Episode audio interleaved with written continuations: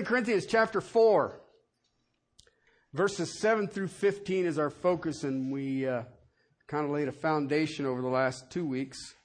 It all ties together, actually coming in from chapter 3.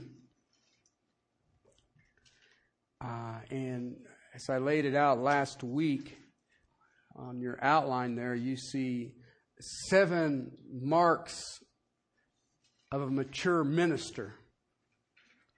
Um, as I look at this, uh, I don't think it's the best of seven. Uh, when you see men and women use mightily of God, you will see that their character, their nature is made up of this, and it um, goes for all generations. So we will pray, then read the word of the Lord, and we will look at this man, Paul, a true preacher and minister. Father, you are holy, and there's none beside you. And yet, Father, you have taken these clay vessels and have used them beyond our imagination.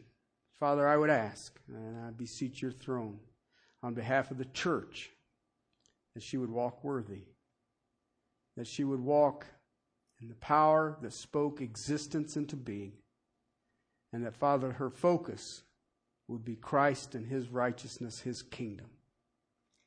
Help us, Lord, as we look at our brother Paul, who went before us, to be imitators of him as he is of Christ.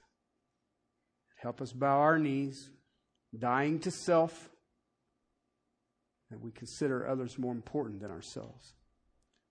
To your glory and to your praise in Christ's name. Amen. Beginning in verse 7 But we have this treasure in earthen vessels, so that the surpassing greatness of the power will be of God and not of ourselves. We are afflicted in every way, but not crushed, perplexed but not despairing, persecuted, but not forsaken, struck down, but not destroyed, always carrying around in the body the dying of Jesus, so that the life of Jesus also may be manifest in our bodies. For we who live are constantly being delivered over to death for Jesus' sake, so that the life of Jesus also may be manifest in our mortal flesh. So death works in us, but life in you. But having the same spirit of faith, according to what is written, I believed, therefore I spoke. We also believe, therefore we also speak.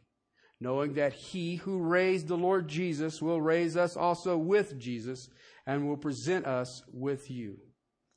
For all things are for your sake, so that the grace which is spreading to more and more people may cause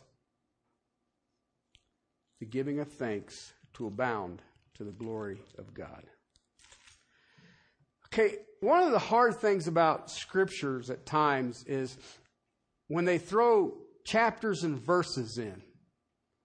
Okay, because there's times that they'll throw a chapter or a verse change, and I don't think they're full, fully following through the thought. Because when he makes the statement there in 7, this treasure in earthen vessels, he's contrasting something. Okay, and so what we have to find out is what is the treasure? Well, the treasure starts all the way back. Who is adequate as servants of the new covenant? That's the treasure.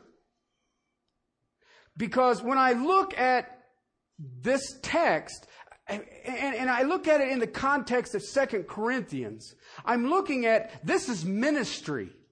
If you are saved, you are a minister of the Lord Jesus Christ. You are a servant of the Lord Jesus Christ.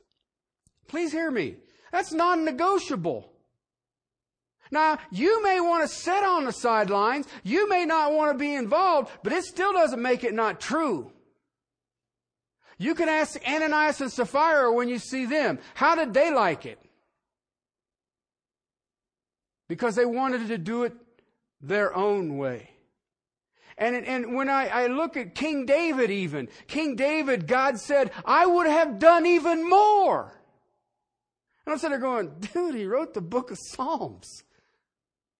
But I, I, just go through this and I watch the church at times and it, you know, I can sit here and say all the gimmicks and the cleverness and the techniques that are going on in the church and how they drive me nuts. But I look at the church as a whole and it's like the pastors have run out of options. We tried prayer. We tried Bible studies. We tried proclamation and nobody done anything. I know a pastor, a conservative evangelical pastor, who believes in the authority of Scripture as I do, and yet he teaches his people they can lose their salvation. And I asked him about it. I said, I know you. You don't believe that. And he says, No. Why do you say that? He says, It keeps them motivated.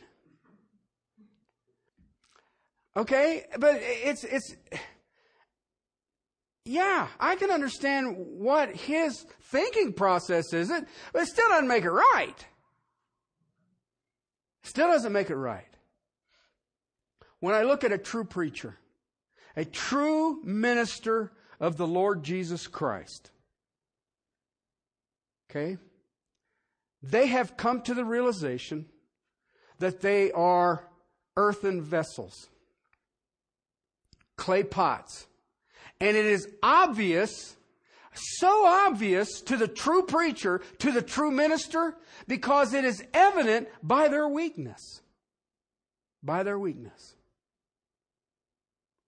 See, we are slaves to Jesus Christ. You understand that, right? Some of you got that book, some of you burned that book, but that's all right. But we are slaves. Do you understand that the slave doesn't tell the owner what they're going to do? Because if I look at this text, then I understand emphatically the reason that Paul was so amazing was look at his weakness.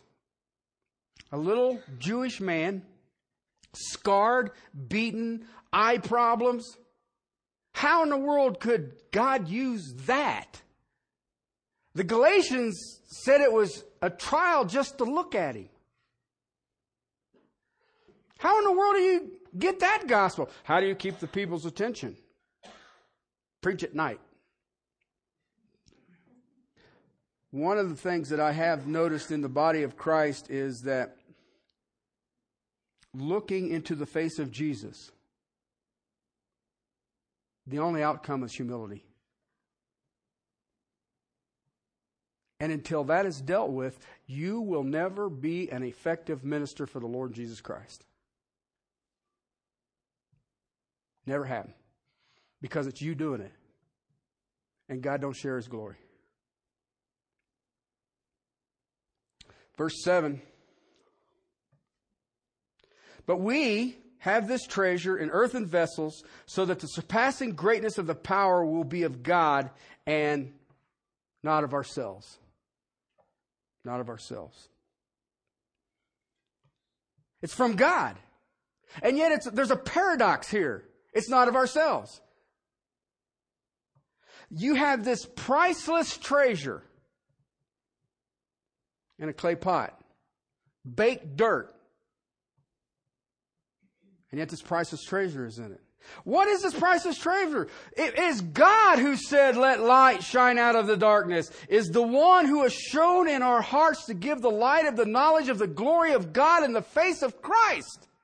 That is the new covenant. That is what you call the gospel. I see people saying, well, I need to study the Old Testament. When you get the new one mastered, go ahead. There's nothing wrong with the Old Testament, but I am a new covenant preacher. I am a new covenant minister. If you are saved this day, you are a new covenant person. There is good stuff in the Old Testament, please. I'm, I'm, not discounting the other. But you know what? Why would I hang out with the pictures? Why would I hang out with the types when I can look into the face of Jesus and see the glory of God completely revealed? I don't need the pictures.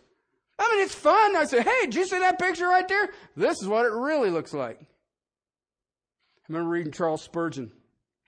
And he says the Old Testament is like the most eloquent mansion that you could ever imagine in your life. In such detail, you can't even get your head around it. And the New Testament comes in and turns all the lights on so you see the exact detail. And yet I see people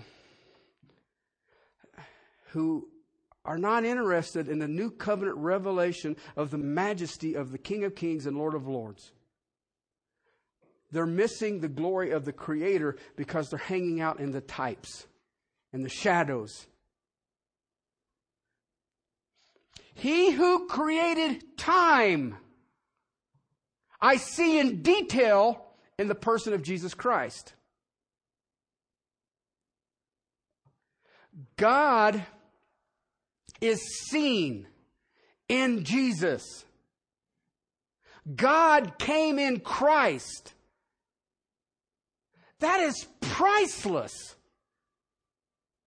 And yet you contrast that and it's in a clay pot. Baked dirt. This clay pot this earthen vessel carries and proclaims the good news that Jesus is God. And all the nature and the attributes of God are manifested in the person of Jesus Christ. And the longer you look into the face of Jesus Christ, you will be transformed to start bringing forth the nature and the character of He who created time.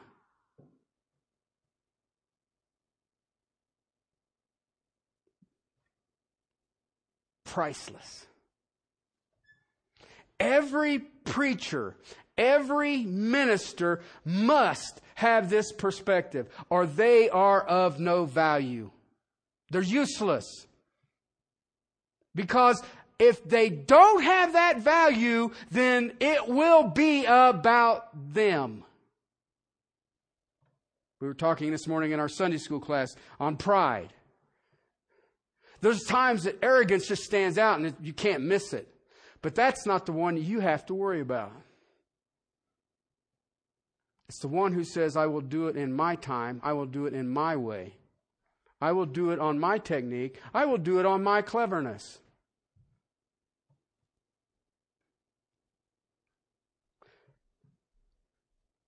I believe that this is what made the Apostle Paul so great. If you move over just a couple of chapters to chapter 10, verse 12, it's a fascinating statement. We'll deal with it more in the future, but 10:12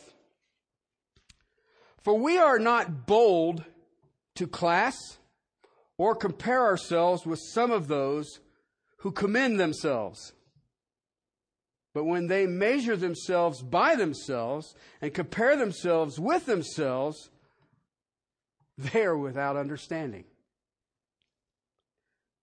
Paul says, you know what? I don't compare to anybody. I don't compare to anybody. But the false, if you look at false, they're always got some kind of ranking. I don't understand that. You know, well, I'm going to compare to such and such, or I'll compare to such. Have you written a book? The other day we had a prayer meeting, and everybody was talking about writing books. And I told them, they said, well, have you ever been published? I said, just a coloring book. You know, I, I have a book. I don't need to publish a book.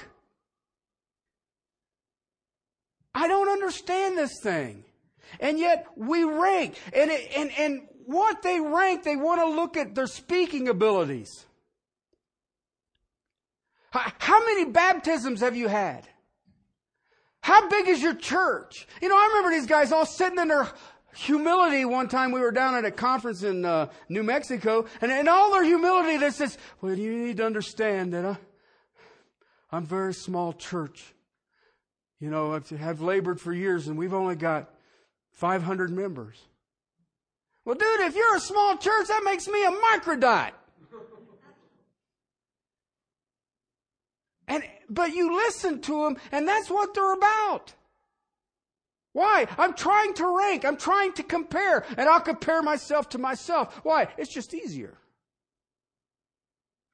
It's just easier. You see the ranking on their natural skills and on their natural talents. And you know what Paul says? I don't get into that. Why? I'm baked dirt. what kind of talents does baked dirt have? Paul's not interested in those who compare themselves to themselves. They measure selves by themselves. They compare with others that are of their same ilk. Compared to their, you know, I always, you guys know, heard of Adrian Rogers? Have you ever heard him? Dude, is that, is that what God's voice sounds like? I mean, you just sit there. I remember Dr. Olford, he sat there and he says, anything to have that voice. and it's like, I met Adrian one time at a, at, when I was in Memphis and I was kind of shocked. You know, I'd seen him on TV before. But he's about this high on me. And I'm sitting there going, how in the world does that come out of that? I yet figured he's like seven foot tall, 300 pounds, and I speak forth. And sitting there going, oh, how short he is. And I, I, just, that was the amazing thing to me. I was like, how in the world do you get that big, deep, booming voice out of that little bitty package?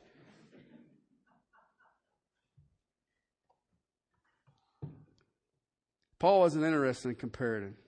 He actually makes a statement here. He says, They're without understanding. I'm without understanding. If you look at verse 13, chapter 10. But we will not boast beyond our measure, but within the measure of the sphere which God apportioned to us as a measure to reach even as far as you. Okay, what Paul just said here is what my ministry is, is exactly what God has given me. I haven't done anything clever to add to it. I haven't done anything technical to take away from it. I haven't done anything like that. It's in my sphere of influence. This is what God has done. Oh, by the way, did I tell you that it was God who used this clay pot to reach you in Corinth? I like that. I like that. And, and yet, the same spirit that's in the apostle Paul is the same one that's in me and you. Verse 17, but he who boasts is to boast in the Lord. It's to boast in the Lord. Who commends us? This is the Lord's ministry. Whatever you do for the Lord, it is by His pure mercy and grace that you have the privilege of doing it. And the apostle Paul understood that. He says, because the treasure is beyond your understanding and price. And you're just an earthen vessel that contains that treasure. The Lord is the one who had commended Paul. And by the way, it was not based on his looks. It was not based on his speech, but it was based on a man who said, you know what? I am but an earthen vessel. I am but an earthen vessel. Verse 7. The more feeble the vessel, the more evident of the power of God. It's, you know, I think about myself in this. I am not a people person. I am not. I am one of the most content people to be off by myself, lock me up in my shop, or anywhere I can be by myself, leave me alone, turn the phone off, and you know what? I am happy as clams. And I, why in the world would you use a person who doesn't want to be around people to be a person to reach people? God, that's the dumbest idea I've ever heard, Lord. But that's what he did. And the sphere of my influence is what God has designed. Same thing with the Apostle Paul. Because you know what? I realize I don't bring nothing. I don't have a great speaking ability. I don't like this. My hands are even sweating now. They have for years. This is the most uncomfortable thing I can do. I have spoken these large churches in the past, and thank God I couldn't see all the people. You know, the lightings of the congregations were, you could see the first row, and I was like, well, it's just a little bigger than our church. But there was 8,000 people in front of me. But I couldn't see them, and I was grateful. I was grateful. That's the kind of stuff that don't make sense to me. Why? Because if anybody comes to the saving knowledge of Jesus Christ through me, yeah. How powerful is our God? And yet I know people right now who say, well, if I educate myself in this, if I do this, if I do that, you know, and I just don't understand this. I've watched people who get mad and say, well, you know, I was going to do your Bible study. Only one person showed up. So I just canceled it. Dude, guy, God gave you one soul to invest in.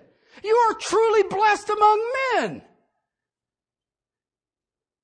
I remember coming to churches on Sunday night, nobody would show up.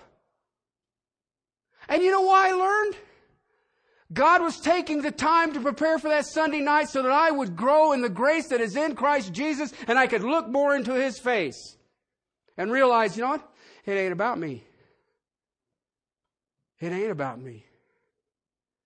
The apostle Paul is the same way. I look at Paul and I say, you know what? He understands. I'm a clay pot. I am baked dirt. That's it. We have this treasure, the New Testament, this gospel. We have this ministry. We have the same treasure, and that treasure is the knowledge of the glory of God in the face of Christ. And we have it. And it's in an old pot. The eternal God came into the world in the person of Jesus Christ. He died, He rose again, and He provides forgiveness, and for that forgiveness you get eternal life. What do you price tag do you put on that? That's the treasure. God shining in Christ. The fullness of God in bodily form. That's the New Testament life, power, glory. That's a treasure. I have been freed of condemnation. I have been freed from the power of sin. Not from the presence of sin, but from the power of sin. I have been, as I keep looking longingly into the face of Jesus Christ, I literally will be transformed to the nature and the character of God my Father and Jesus my Savior. This treasure delivers mankind from the power of the God of this world. This treasure pulls back the veil so you look into the Holy of Holies. This treasure overcomes the power of death this treasure makes us partakers of the eternal life. Now, let me tell you something. Those effects right now are far beyond any human ability. They are far beyond any human skill. They are far beyond any human power. But the only time that you can see it work is when you realize how weak you are as a vessel. Dr. Zodhiates called it homely. Homely baked dirt. Am I helping everybody's ego?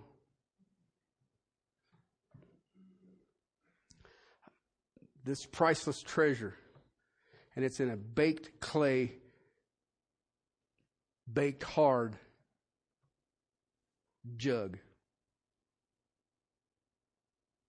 Paul says, That's what I am. All the accusations that he's not strong in speech, and I mean, just look at him. He's contemptible. And Paul says, You're right. sure enough. Astra kinos. Astra kinos. Earthen vessel. It is very common in the time of the writing of the New Testament. Pots. Cheap. Breakable. Very fragile. But they're replaceable. They have really no value. As Dr. Zodhiates called them, they're homely. Then they served many purposes. Sometimes they were used as a vault. Okay? You could put, you couldn't go to a bank. So if you had some valuables, you'd put it in a, an old clay pot, seal the end of it with wax, and you go dig a ditch someplace, put it down in there and cover it over with dirt. Probably in Matthew 13, the man plowing the field who come upon a broken clay pot that had a very valuable treasure inside. It was also used to store documents. The Dead Sea Scrolls, stuck in a cave, in clay pots. They're also used kind of like my buckets in my shop. Okay? You just don't know what I'll throw in that thing. It can be old used motor oil, old motor oil filters, busted spark plugs, whatever. It's just, it's a shop bucket. When you think about the writing of this time, there is no sewage system. And it was used very often to be human waste and garbage. Because see, you could take it out and it wasn't like once you got it full, you was going to wash it clean again. You could take it out back and chuck it over the hill. I've got several buckets that I use to drain fluids out of motorcycles. You know what? I take it, get it recycled, the fluids recycled, and you know what? I don't ever clean the inside of the bucket. I'm not interested in cleaning the bucket. Why? Because I'm going to throw some more junk in it. And junk doesn't care if it's dirty or not. I'll show you a text, and I want you to think about this for a second. Second Timothy, chapter 2. Second Timothy is dealing with discipleship. This is what you're going to be in for, Timothy. And he says there, chapter 2, verse 20, Now in a large house, there are not only gold and silver vessels, but there are also vessels of wood and of clay pots. Clay pots. And some to honor, and some to dishonor. Therefore, if anyone cleanses himself from these things, they will be a vessel of honor, sanctified useful to the master, prepared for every good work. Okay? So you, in this house, you have vessels of honor, you have vessels of dishonor. And Paul uses the same terminology, this earthenware. This earthenware. Wooden. Earthenware, baked dirt.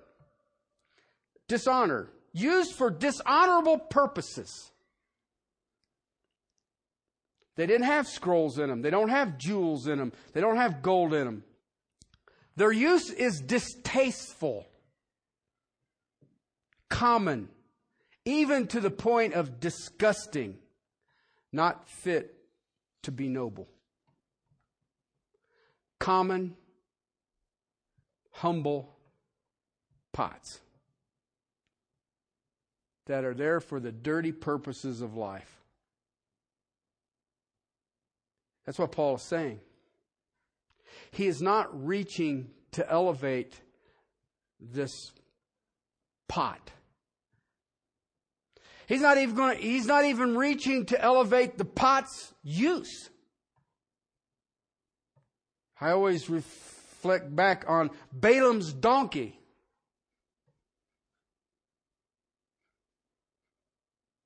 That's a step up for some. We're nothing but clay pots.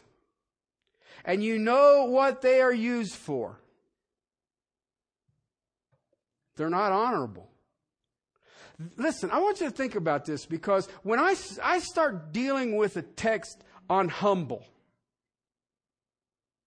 okay, I can honestly tell you that every one of you will fight with this until the day you see him face to face. Guaranteed. I, will tell you how easy it is. Anybody ever been angry? Do you know why you get angry? It's out of pure humility, isn't it?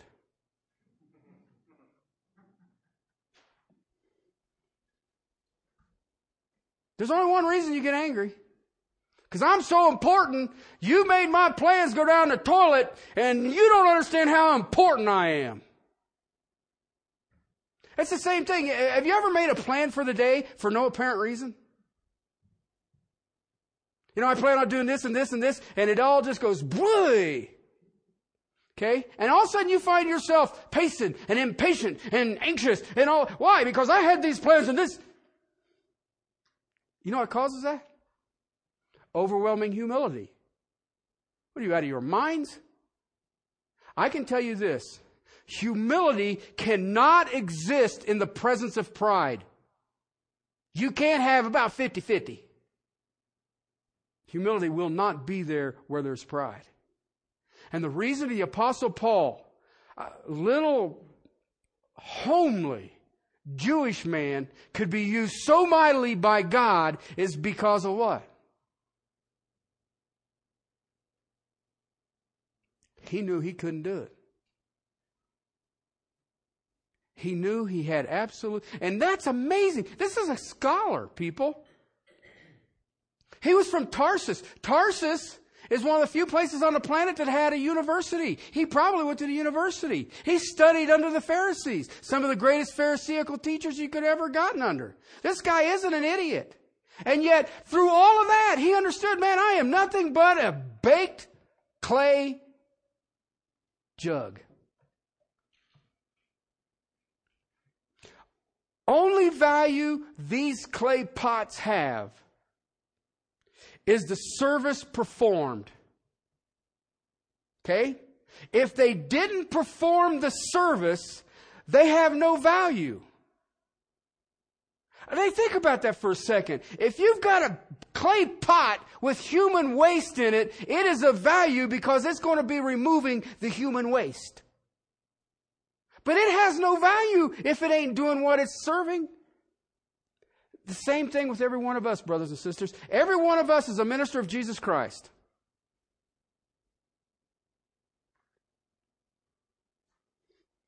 Are you performing the service? How Paul viewed himself. Listen, if, these have no value, they have no worth, they're expendable, and they're easy to replace because they're a dime a dozen. And that's how Paul viewed himself. And you have to ask yourself today does the evangelical church view itself that way?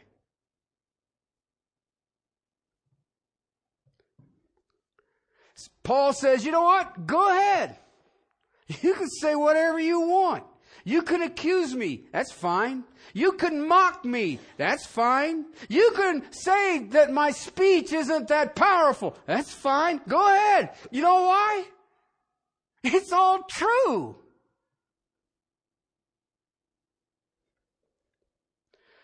I mean, what do you expect from a garbage bucket?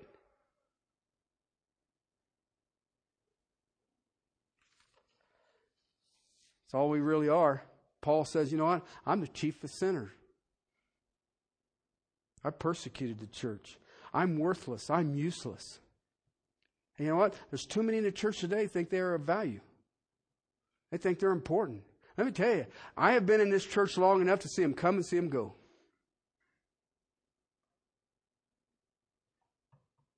All kinds of people come in, all kinds of promises, and all kinds of I'm going to, and we're going to, and as soon as I hear it come out of their mouths, all I can say is another one bites the dust. Because you know what? We're just a bunch of clay pots. And we get ourselves in trouble when we think we're not. Paul says, I'm worthless, I'm useless.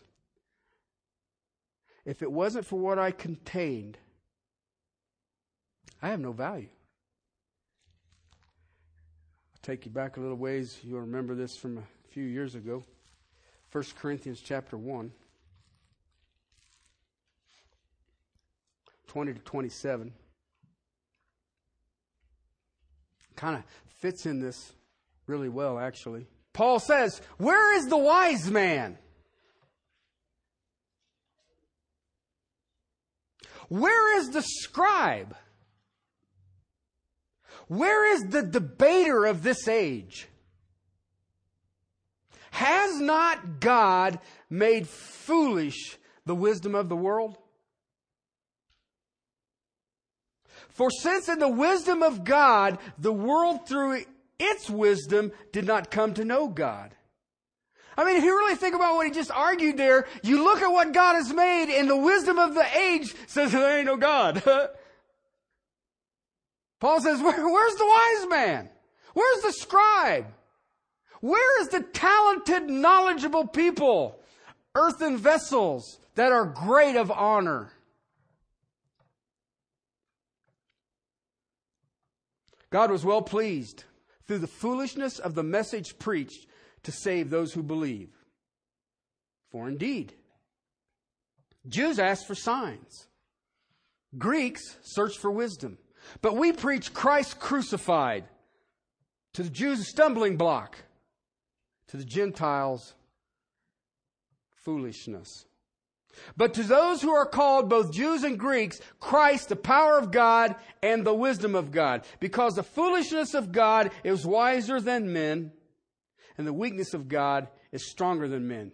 Consider your calling, brethren, that you are not many wise, according to the flesh, not many mighty, not many noble but God has chosen the foolish things of the world to shame the wise, and God has chosen the weak things of the world to shame the things that are strong.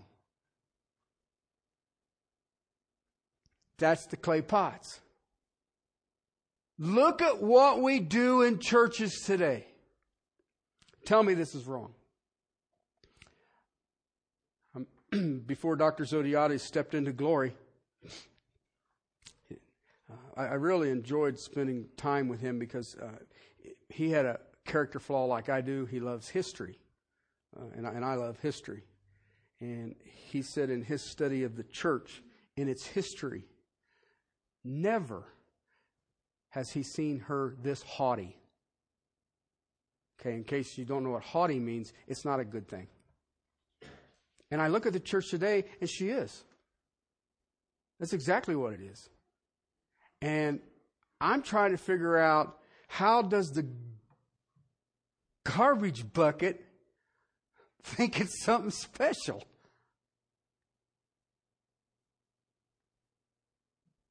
Because the Apostle Paul was used beyond uh, my understanding. I can't even grasp what Paul did. And he understood that he was a garbage bucket. I watch the church today. There's many who could be used mightily by God, but they don't realize that they're just baked dirt. And I don't understand how any pride can exist in a Christian, but yet it does. Yet it does. And you know what? It is, it is hard to teach on humility. I don't care who you are. Because as soon as you say, I want to teach on humility, everybody starts thinking about somebody else who needs to hear this message. Such and such needs to be here for this one. Okay? And you know what? God said, no, you need to be here to hear this one. And I'm just part one. Okay? So let's go forth. Put a big smile on our face and say, hey, look at me, I'm a garbage bucket.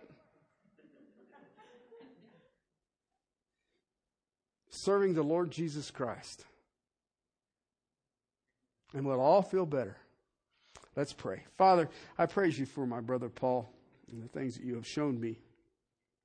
I still stand in awe. Lord, I just ask that uh, be your spirit working in us. That we understand that we are just earthen vessels, Lord. The precious treasure inside. Thank you, Lord, for the treasure, the knowledge, the glory of God in the person of Jesus. Thank you for giving that to us. Father, may we be found faithful, walking worthy to your glory and praise. Amen.